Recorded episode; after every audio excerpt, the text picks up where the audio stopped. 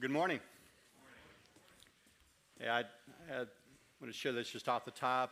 Um, just to confess, kind of ran out of some time this week, uh, and um, not as much time to prepare as I, I would have liked.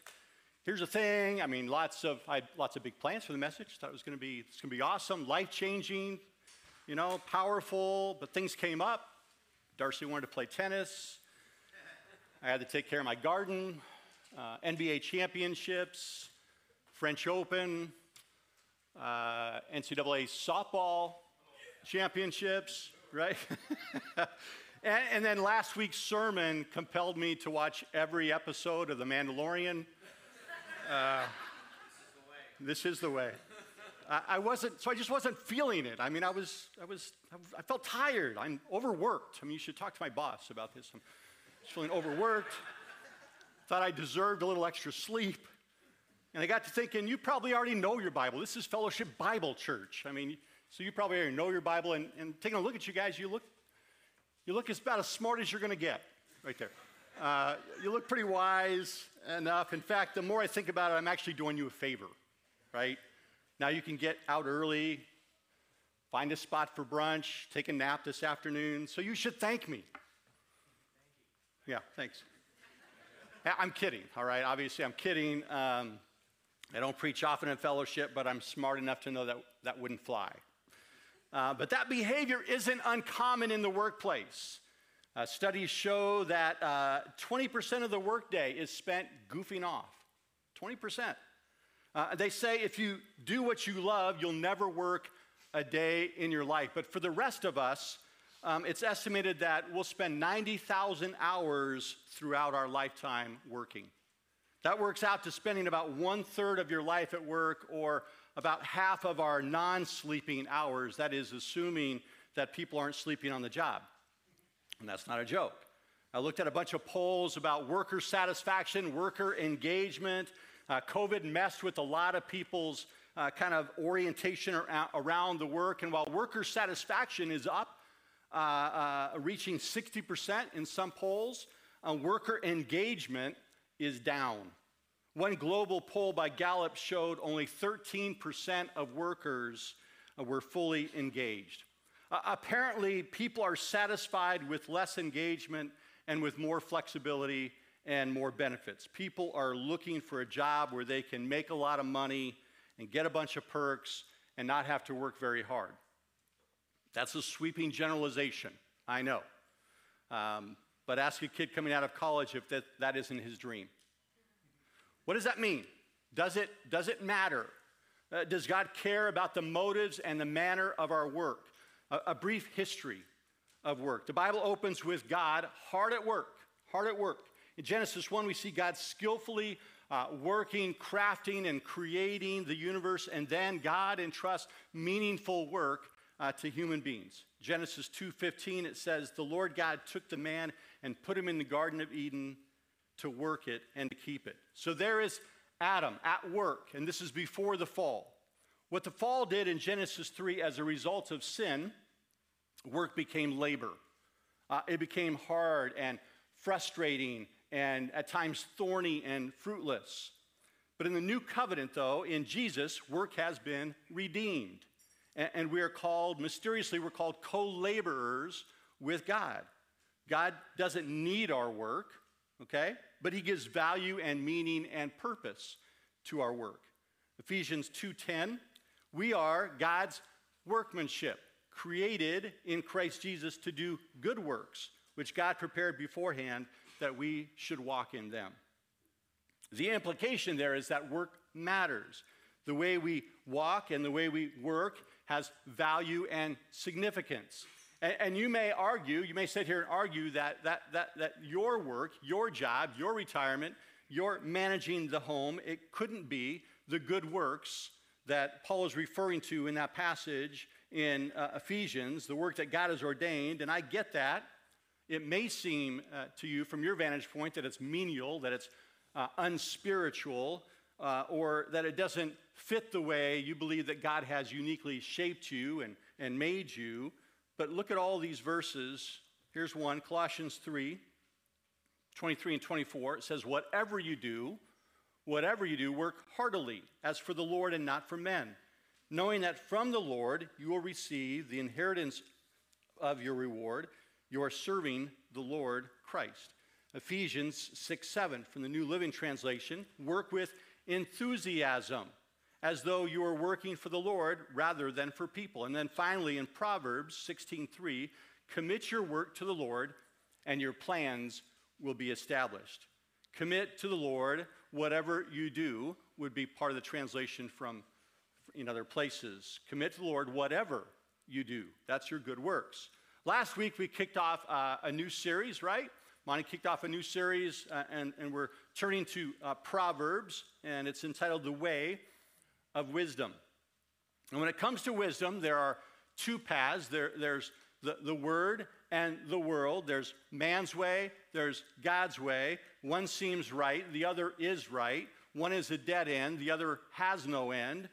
The way of wisdom for those of us who are living in the world, but not of the world, but who find our identity in Christ, is seeing and responding to life from God's perspective. It is both an attitude and an action.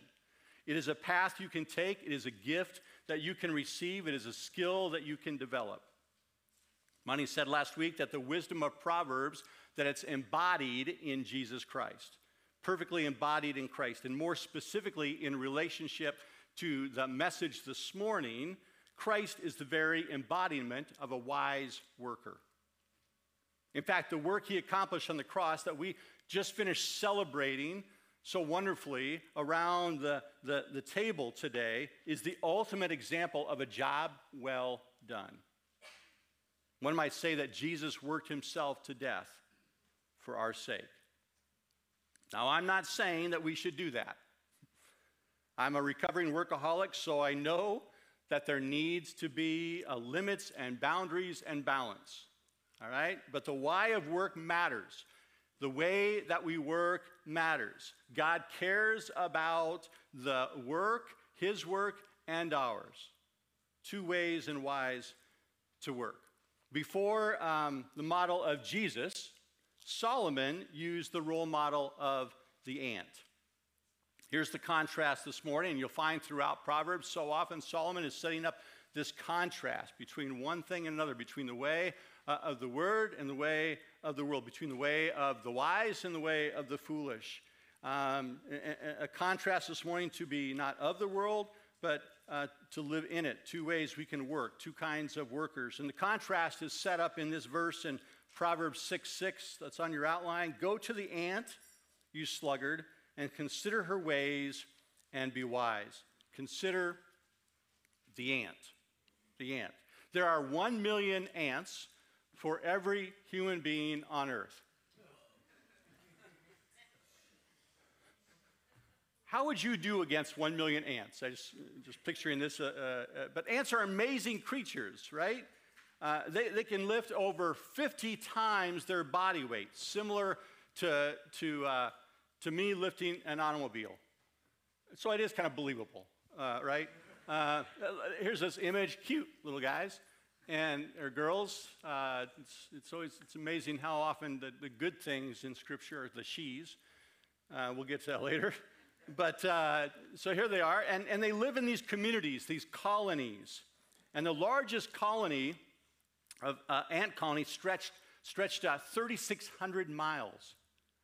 I'm still trying to get my, my head wrapped around that. Billions of ants. And this picture here, uh, just I was just captivated. This, these are guys who are excavating uh, an ant colony. That's an ant colony. I would not excavate an ant colony. Um, just saying. But, uh, but every ant in that colony, every ant has a, a very specific function. Every ant has a job to do. There's soldier ants, they protect the colony. Harvester ants, they go after the food. Weaver ants produce silk threads, and they use that to sew leaves together for shelter. Carpenter ants hollow out tree stumps. Uh, slave maker ants they raid other ant colonies and steal away the larvae, uh, which then grow up as slaves for their colony. Today we call that corporate raiders. Uh, but every, every ant contributes in a unique way. Every ant has a specific task. Um, and, uh, and, and a unique way in which they contribute towards the community, towards the colony. Solomon urges us to consider the ant and to observe the ant specifically, specifically for its work ethic. We learn in uh, Proverbs 6, 7, and 8, the, the verses that follow the one we read just a moment ago, that the ant doesn't have, doesn't have any chief, it doesn't have an officer, it doesn't have a ruler, but she doesn't mess around when the boss isn't watching. She just does her job. She sticks with the task. Uh, the ant's motivated and dedicated, and it shows forethought and foresight.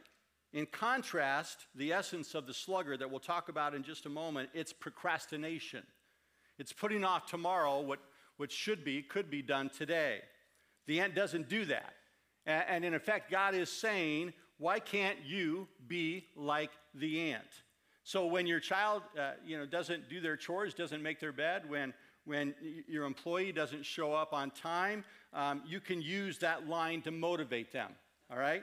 Why can't you be more like the ant? I want you to try that and just see how that goes. But uh, if you don't have compelling work in your life, then you are tempted not to work in your life. You, you will be less satisfied and less engaged. And Proverbs provides some wise for us the rewards of hard work. God's wisdom, when applied, it has benefits. God's wisdom works and, it's well beyond uh, your 401k and, and Bagel Wednesday, all right? Uh, first and foremost, it's to attain basic necessities food, shelter, clothing. If you are able bodied, it's up to you to provide for your basic needs. And if you're the head of the household, that's a basic lesson in Scripture. And so it says in Proverbs 16 26, a worker's appetite works for him his mouth urges him on. His hunger, in other words, his hunger drives him um, to get food, uh, to, uh, to, to find and, and to meet his own needs and the needs of his family. That drives him. We've all seen uh, maybe those photos during the, the, the, Great Depression, and they're holding up a sign, We'll work for food, right? And they're looking, they're not looking for handouts. Uh, work has uh, dignity to it and, and they're willing to do whatever uh, they could, whatever needed to be done to provide. And so we see investment bankers, you know, selling apples, and you, you do what you have to do. But Proverbs goes beyond just that basic reward of, of establishing and meeting our, our uh, essential needs. Uh, Proverbs 10:4 says, "A slack hand causes poverty, but the hand of the diligent makes rich." Uh, again, this isn't a promise, all right? This is uh, proverbial language. It's statistically more probable that wealth comes from hard work, from putting in a full day's work for a full day's pay, rather than doing the minimum and, and, and avoiding responsibility. Skilled labor also produces an ever widening scope of opportunity. Uh, Proverbs 22 29 says, Do you see a man skillful in his work? He will stand before kings, he will not stand before obscure men. So, if you want to increase your odds of advancement, if you, if you want to have greater influence, uh, uh, uh, a larger testimony, um, greater responsibility, then be skilled in your labor. Uh, work hard, harder, and smarter. Uh, be good at it. Be good at your job. Learn and develop and grow and gain in that way. In the end, uh, this kind of worker, like the ant, uh, uh, is to be praised and rewarded. Want you to go, uh, you can go to the end of the book, and so said it's a summary of, of many of the principles and practices in Proverbs, but it, the virtuous wife, right, in Proverbs 31, familiar to many of you, incredibly hard working lady. Uh, Proverbs 31, uh, it says, She seeks uh, wool and flax and works with willing hands. She's like the ships of the merchant. She brings her food from afar. She rises while it is yet night and provides food for her household. And then at the end of all that, in verse 31, it says, Give her the fruit of her hands and let her works praise her in the gates. Now, I, have been a, a pastor pretty much my entire uh, adult life, but I was out of vocational church ministry for somewhere around six years, and I, I had to find something uh, to do. Um, and, and, it, was, uh, it was tough on a bunch of fronts. Um, in fact, I remember the first uh, person I, I, I, spoke with, they were like, You've been a pastor all those years. Uh, I, I don't know if you have any viable skills. And it's like, what does that mean exactly?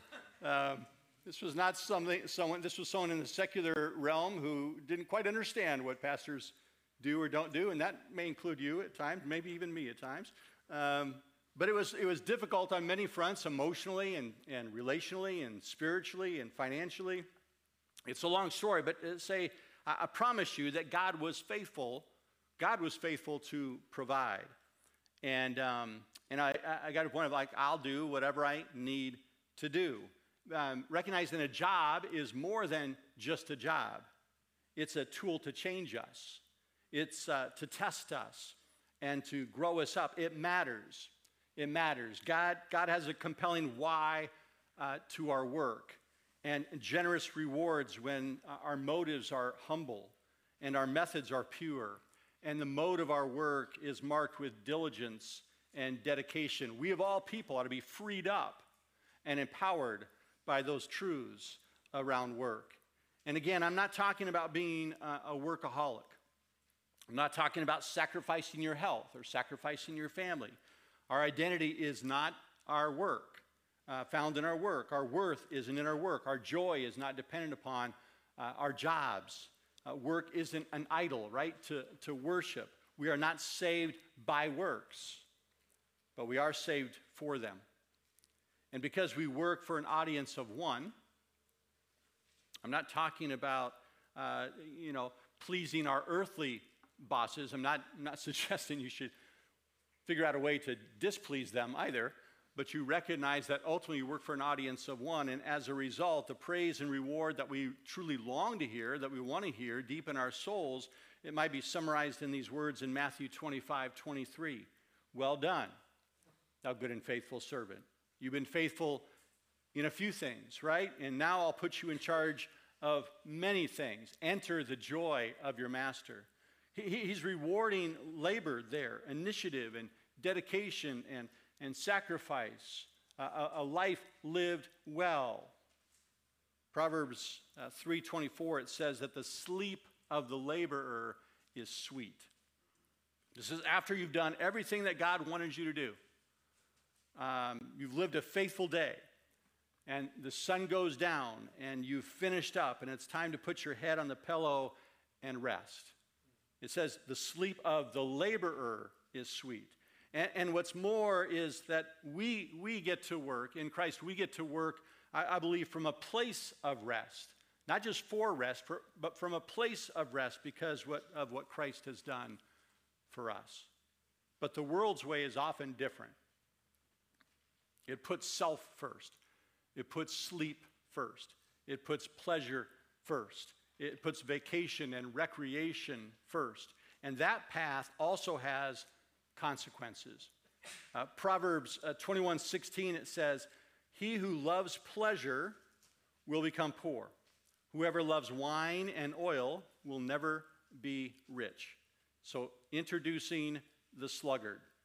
That word is used 18 times in Scripture, 16 of those times um, in, in Proverbs. The other two, I think, once in Ecclesiastes and one in, in, in Judges, I believe. Um, but have you ever studied the sluggard passages? Just, you know, sometimes you do a topical study. Um, anyone? Uh, uh, but it's very fascinating. This is an interesting guy. And what does he look like? And so he, I had pictures of, uh, you know, an ant, and I was going, well, so I, a sluggard. I don't know. Uh, I'm not a, I'm not a man, I don't know if I should say it. I'm not a huge cat fan. But, but cats, cats sleep like 15 hours a day. Oh, and this is the, the sloth, right? The sloth, did you know the sloth sleeps 20 hours a day? 20 hours a day. 20 hours a day. and have you ever seen the, the, the, the, the YouTube kind of things where the sloth is like crossing the road. The other four hours, it's getting to the middle of the road, right? And needs a little help. But um, the sluggard, Proverbs 6, 9 through 11, it says, How long will you lie there, you sluggard? When will you get up from your sleep? A little sleep, a little slumber, a little folding of the hands to rest, and poverty will come upon you like a robber, and want like an armed man. The sluggard loves to sleep. There's nothing wrong with a little sleep, okay? Uh, we all need sleep. Some of us, uh, for sure, would benefit from, from getting more sleep. And if your, your job in this season is to manage, uh, you know, multiple uh, preschoolers or to be a grandparent and have them all at your place, you could benefit from a little more sleep. I get it. But the problem is the love of sleep. Proverbs 26, 14, it says, As the door turns on its hinges, so the sluggard in his, so the sluggard is in his bed. Um, now, here's the image there. It's like that's the labor of their day. It's to, to find a comfortable position to sleep. They're tossing and turning how to get the pillows just perfectly arranged and find the right number on their sleep bed and, and what's the best position for sleeping. That's what he's saying. Uh, the sluggard is, is, is making constant excuses for their, for their, for their uh, lack of, of follow through, for their laziness, and it really borders on kind of ridiculous. Proverbs 22 13, it says, The sluggard says, There's a lion outside. I'll, I'll, I'll be killed in the streets. That's a good excuse for not going to school. Uh, there's a lion outside. It's a jungle out there.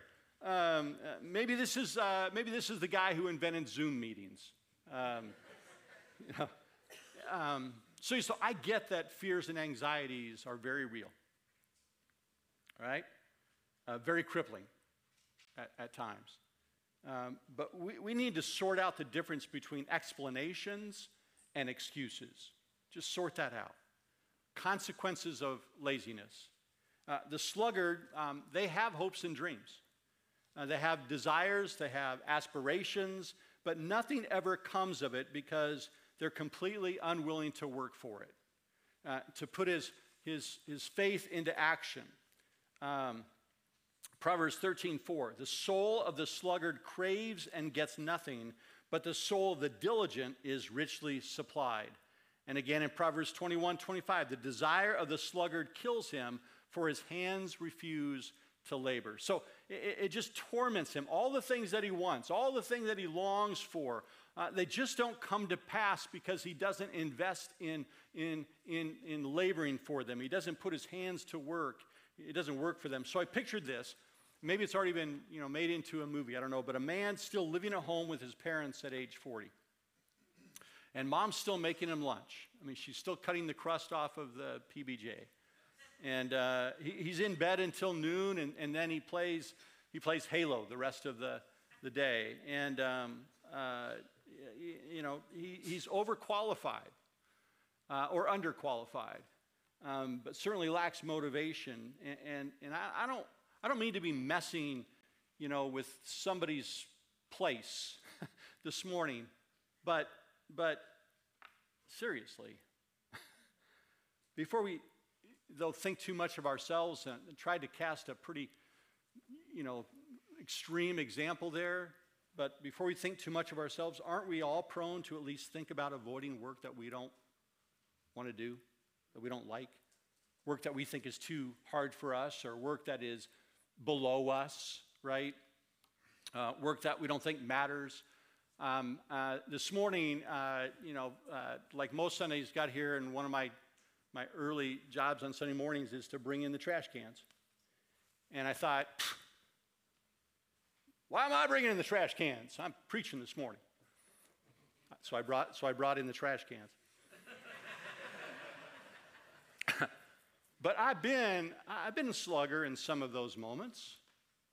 And, and, maybe, maybe you have as well. So many verses here. Proverbs 20, verse 4 says, The sluggard does not plow in the autumn he will seek at harvest and have nothing. There was a, a, a window of opportunity for him to, for him to uh, uh, get his crops in the ground, and he missed it. There, there was a, a, growing season, but it, it's over. He missed it. And even more amazing in that Proverbs, he looks, he looks for the harvest. He's looking for it, and he, he, he, he didn't know why it's not there. Um, he's shocked.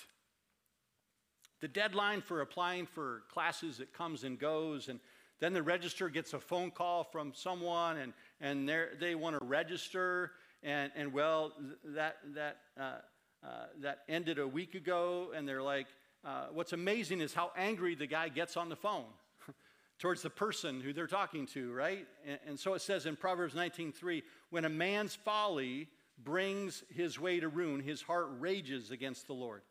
God, how could you let this happen to me? And he never traces it back to his own laziness.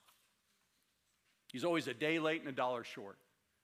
He starts uh, projects and, and, and doesn't finish them. He's basically fighting laziness his entire life, and it's pervasive. It, it, it impacts his, his spiritual growth, it impacts his family, it, all this stuff. Proverbs 15 19, it says, The way of the sluggard is like a hedge of thorns, but the path of the upright is a level highway. Every day, every day you're going to uh, uh, face a choice of going one of two ways. You can go the easy way or the hard way. The easy way is the way of procrastination. It's the way of staying in bed. It's the way of saying it doesn't matter whether I work today or, or not. It doesn't matter what time I show up. It doesn't matter if I leave early. The easy way is the way of saying, you know, boss isn't around anyway and nobody's watching and it's good enough for government work. And, and it, it's saying tomorrow. It's, it's no plans and no enthusiasm and and, and, and no devotion and dedication and diligence, the easy way, the way of the sluggard, the way of the fool. Understand something, all of us are born on the easy way. The Bible says, Proverbs 22 15, folly is bound up in the heart of a child. We're born wanting to go the easy way. Uh, uh that's what the sin nature does. Uh, take a shortcut, cheat if necessary, cut some corners, Get, get quick uh, uh, at any cost. Take it easy. Do you know the, the ironic thing, though, between the easy way and the hard way, between the easy road and the hard road, between God's way and the way of the world? The easy road uh, looks easy, but once you get on it, it turns into the hard road. And the hard road looks hard, but once you do the hard thing, uh, it turns out to be the easy thing. The easy road is deceptive, right? Sin is deceptive. Uh, temptation, pleasure, all those things, they're deceptive. And, it, and it's the way of destruction and poverty and starvation and, and de, de, uh, desperation. And, and, and it, and, it is the way of total financial collapse. It's, it's a wasted day and, and a wasted week and a wasted month and a wasted life. It's retire and die. But the hard road, which appears so difficult uh, is most likely uh, to be the road to prosperity, the road of spiritual and emotional and sometimes even financial uh, wealth and blessing, the road of fulfillment and happiness and personal satisfaction and joy, the road of opportunity to make a difference in people's lives and to make a difference in our world. It's the way of the wise. John Coltrane um, was a great uh, saxophonist, and I, I, don't know much about his life, but uh, there was a famous album uh, called A Love Supreme, in which Coltrane wrote the liner notes. And um, the liner notes are the notes that would be put on, for some of you who, who, who never heard of these things, but uh, albums, um, vinyl albums, and they came with covers and on those covers were liner notes, okay? And, and he wrote this During the year 1957, I experienced, by the grace of God, a spiritual awakening. At that time, in gratitude, I humbly asked to be given the means and privilege to make others happy through music, to inspire them for living meaningful lives because there certainly is meaning to life. All praise to God. Now, he, John, like all of us, is under the curse of the fall. And before this, his experience with music was that he was making music so that he could make a name for himself. And, and, and then if people uh, liked that music, if they applauded him, if they bought the albums, then, then his work would be significant. He would be significant. But then he had an experience of God's grace and love, and it changed the reason that he did his work, that he did music. He says, When I experienced that love, I turned around and said, From now on, I want to offer my music to make other people happy and as an offering to God. When he became assured of who he was in and through the love of God, suddenly the music wasn't about him. It wasn't about, look at me. Suddenly the music, his work, was not for his sake. His work was for music's sake. It was for the listener's sake because it was for God's sake. And that's when it became an offering to God. It became something he was doing for others and not for himself, and that changed everything.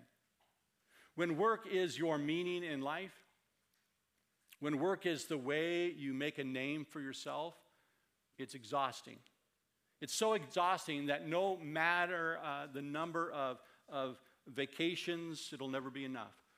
No matter the uh, amount of pay, it'll never be enough. No, no number of promotions or recognition will ever be enough. Our work has been broken, and we're all experiencing uh, the thorns, and we're all experiencing the exhaustion. We're restless and unsatisfied, and we're searching for meaning and longing for more. But there is a better way in Christ. Christ, who took those thorns, he took them upon his head, and he said, It is finished. The ultimate work has been done, so that now you might live in response to such good work by doing the same thing that he has done, by living lives of meaning and purpose and dedication as unto the Lord. It's not about us. All that we are, all that we have, all that we do, it's all it's all for Jesus. Offer it up to him, commit your work to the Lord. Our so what for this morning is, is just to consider your work. For us to consider our work. There's a, always this big question that comes up around this, and that is why do you work? Why go? Why, why get up in the morning? What's your motivation? Does your work matter? Does it matter to you? Do you think it matters to anybody else? That it matters to God? What do you think God sees, and what would God say about the way that you work? Because there is no separation. Somehow, this is, this is my, my my, my spiritual offering to the Lord is, is what I do and I experience and what I give on Sundays and then the rest of the week. Consider the ant and consider the sluggard. And be honest with yourself and ask is there anything that needs to change about the meaning or the mode or the method of my work. Any wisdom from the word that needs to be applied. Let's take a moment. Let's consider these things.